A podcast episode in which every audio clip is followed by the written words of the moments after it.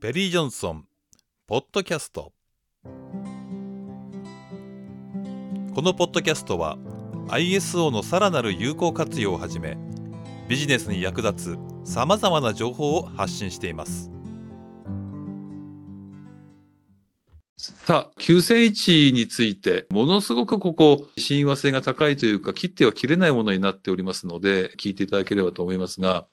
ISO の9001番を認証取得していらっしゃる方は圧倒的にやっぱり日本国内では多い。まあ、次に ISO14001 の環境マネジメントシステムと。で、どっちかっていうと環境マネジメントシステムは環境という切り口で、サステナビリティになんとなくこう近いっていう印象をお持ちかもしれませんけども、実はマネジメントシステムの運用をしていこうとしたときには、やはりこの QMS と言われている ISO9001 が何としてもやっぱりこう真ん中に置かれていくものになっていくんですね。えそしてこの企画の0.2に書かれてますけども、ISO9000 という定義と用語に規定されている品質マネジメントの原則に基づいて作られているというふうに書かれています。つまり、9001番を見ると、例えば4.1からスタートして何々しなければならない。内部監査を実施しなければならない。是正を実施しなければならない。マネジメントレビューやらなきゃならないという要求事項に対していきなり取り組んでいくっていう姿があるんですけれども、実はそれを底支えしている大前提が ISO9 世に書かれている品質マネジメントの7つの原則なんですね。ここにはそれぞれの原則の説明と組織にとって原則が重要であることの根拠、原則に関連する便益の例、及び原則を適用するときに、組織のパフォーマンスを改善するための典型的な取り組み例が含まれている。つまり、マネジメントシステムを使ってパフォーマンスを改善したいんだったら、ここを勉強せずして9001番の何々しなければならないに取り組んだら、100%と言っていい確率で失敗しますよっていうふうに言ってるんですね。えー、ですので、この9000番という比較要求でありません。これはあの、定義が書かれているものなんですけども、定義と解説があるんですけれども、これを読んだことがないとか、勉強したことがないっていうのは、9001番をうまく使いこなせないっていうことを意味しているというふうに考えてもいいですね。えー、この9000番、用語と定義、ぜひ、もしお持ちでなければ、えー、一冊お買い求めになられて勉強していただければなというふうに思います。えー、それからもう一つですね、これ ISO9001 番が2015年版になるときに、この品質マネジメントこの原則どうするということで、審議中にですね、すごい議論が戦わされたそうなんですね。えー、企画の根幹を支えるものではあるが、すべてを受け入れて要求事項にすると、要求水準は高くなりすぎるんじゃないの？という懸念が示されました。だって、発展途上国だって、零細企業だって、使うんだから、あまりこれを入れちゃうと対応しづらいよね、という意見があった。結果的には、えー、ISO9001 の序文に7原則の名称だけ残したって、まあ、こんなことになったんですね。で、多くの、えー、有識者の方から、この原則をちゃんと要求事項の中に入れないと、有効な活用ができないから入れようよという話もあったんですね。さて、翻って日本は、えー、第二次世界大戦後、経済復興を遂げまして、今は先進国です。世界をある意味、えー、引っ張っていく先頭を走ると言ってもいいでしょうね。えー、技術の面でも、人材の面でも、教育の面でも、医療の面でも、ありとあらゆる面がやっぱり前に進んでいる先進国であると言っていいんだろうというふうに思います。となってくると、先進国にいて、え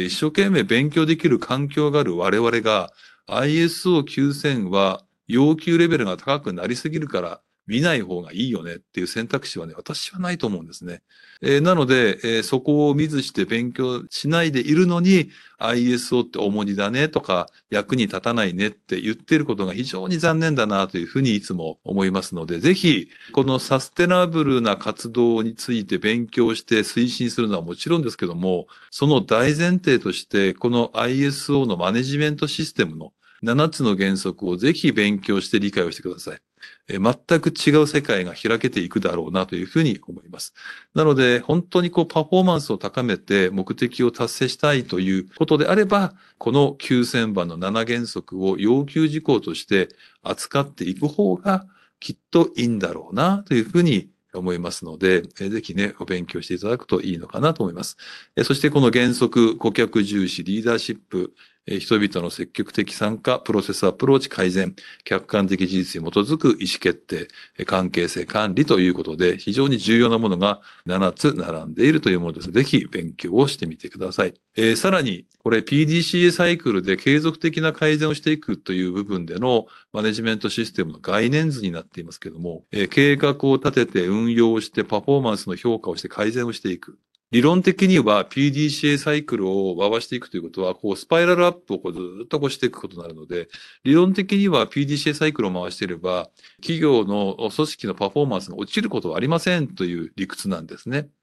そしてこの真ん中に実はリーダーシップが置かれています。そしてこのリーダーシップが計画と運用とパフォーマンス評価と改善、すべてと結びついているという概念図が ISO 9001の企画要求事項に書かれています。ということは何を意味しているかというと、皆さんの組織でリーダーシップが満たされていない、あるいはリーダーシップについてのトレーニングとか、あるいは、ISO 9000に書かれている7原則のリーダーシップをもとに、何か対策を取っていないとするならば、えーそもそも計画も運用もパフォーマンス評価も改善もうまくいかないので、マネジメントシステムのパフォーマンス向上は期待できなくって、リーダーシップが整っていないということは、そもそもマネジメントシステムが破綻してるんですよということを意味するような概念図になっています。いかにリーダーシップが大切なのかということが書かれていて、かつ9選の中にリーダーシップというものが7原則の一つに据えられ、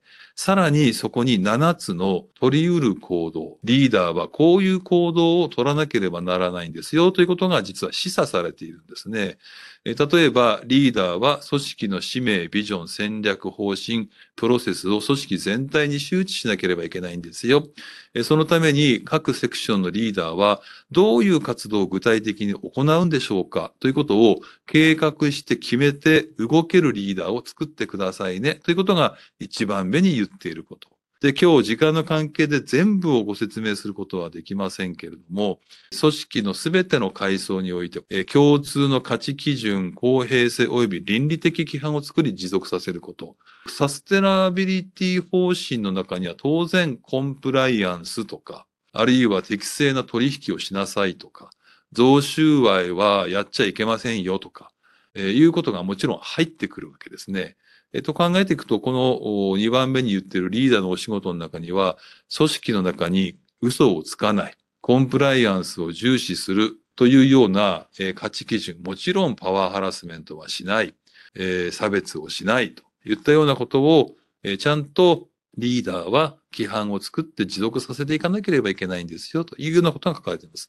ですので、もはやこの9選ってあの品質マネジメントシステムに対して作られたものなんですけれども、品質に関わるコンプライアンスなんていうのは識別できないですよね。例えば従業員さんのコンプライアンス意識を高めてくださいって言ったら、えー環境労働安全とは関係なく品質だけでってわけにはいかない。つまり、9000番っていうのは全てのマネジメントシステム、経営の基本に置かれているものだと言っても過言ではないんですね。ということで、えー1からですね、2、3、4、5、6、7とありますので、えーこういったものについてもしっかりと勉強していただくと、今の活動がもっともっとパワーアップしていくんだろうと思いますので、えーぜひね、学習をご検討いただければなというふうに思います。さて、今ここまでお話をした話の流れの中からですね、実は私どもでもうすでに10年間、無料で7原則を中心にしたような ISO 9001、9000番、用語と定義に関する解説講座というのをやっています。MSP と書きまして、マネジメントシステムパフォーマンス講座。マネジメントシステムを勉強するのではなくて、マネジメントシステムを使ってパフォーマンスを向上していくための手法を勉強しようという講座です。これ全15講座で1講座80分あります。これ完全な無料で受講していただけます。残念ながら今、世の中の認証制度 ISO のですね、ISO の認証の審査員、コンサルタント、あるいは運用している皆さんのレベルが一定なのかというと、決してそうではないという事実を知っています。少なくとも、マネジメントシステムの目的は、パフォーマンスを向上する。そのためにマネジメントシステムの有効性を向上していく。継続的改善を使って会社をどんどん良くしていくということが目的になっています。残念ながら、壁に登録書を貼って満足してしまっている。えーそして ISO の審査が来ると、ああ、審査来るから適当にあしらっとけとっていう方々もいらっしゃる事実もあります。まあ、これを作ったのは一重に我々認証機関、あるいはコンサルタント、もっと言うと認定機関が努力不足だったんだろうなというふうに思っておりますけれども、まあ、そういった意味では10年前からあるべき姿のマネジメントシステムについて皆さんに知っていただこうということで、当社のトップ審査員を使ってですね、毎年この講座をやってますので、ぜひこのサステナブルな活動をするというのはもちろんそうなんですけども、その前にぜひここを勉強していただきたいなというふうに思います。カタカナでペリー・ジョンソン、英語の文字で MSP で検索していただきますと、どんなものかという説明もありますし、それの動画も見ていただくこともできるようになっておりますので、ぜひご検討いただいて、で、今年の分はもう間もなく終わりますけれども、2月からまた、え来年分がスタートしてきますので、もしよろしければご参加をご検討ください。すべてウェブ配信ですので、えご自宅にいて、え視聴もしていただけます。土曜日、月1回の土曜日の午前中を使っていただくというのが原則にはい。ということで、えー、まとめです。ISO9000 品質マネジメント社会貢献7つの原則、これらを勉強してください。サステナブルな活動をしましょうとか SDGs を取り込みましょうという前に、品質マネジメントの7つの原則、社会貢献7つの原則、これは ISO26000 の方ですね、を勉強して、まずは一度足元からぜひ見直していただいて、有効なものにしていただきたいな、えー、どこからもなんちゃってだよねって言われたり、形だけだよねって言われるのは決して得策ではありません。それから SDGs、まあ、あるいはサステナビリティの取り組みの目的って一体何なんだろう？よくお考えいただいてですね、皆さんの本業での取り組みで組織の発展を達成しつつ、えー、社会の課題を解決していくということがすごく重要だということです。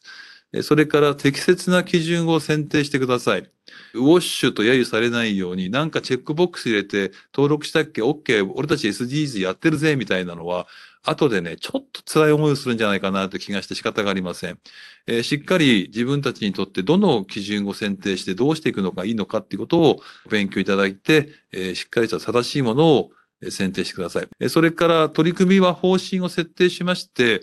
目標の達成の仕組みであるマネジメントシステムを活用しよう。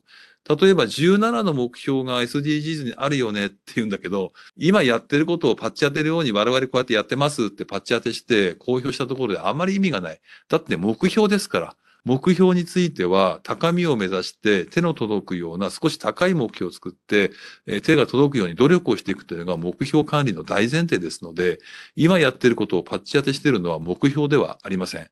ただし、その目標の位置をどこまでこう、レベルアップするか、どういうレベルにしますかっていうのは、それぞれの事業者さんがお考えになることで、そこに対していい悪いということではもちろんありません。マネジメントシステムは目標達成の仕組みですので、その仕組みを使いながら、皆さんで目標のレベル設定をしていただいて、優先順位を決めていただいて、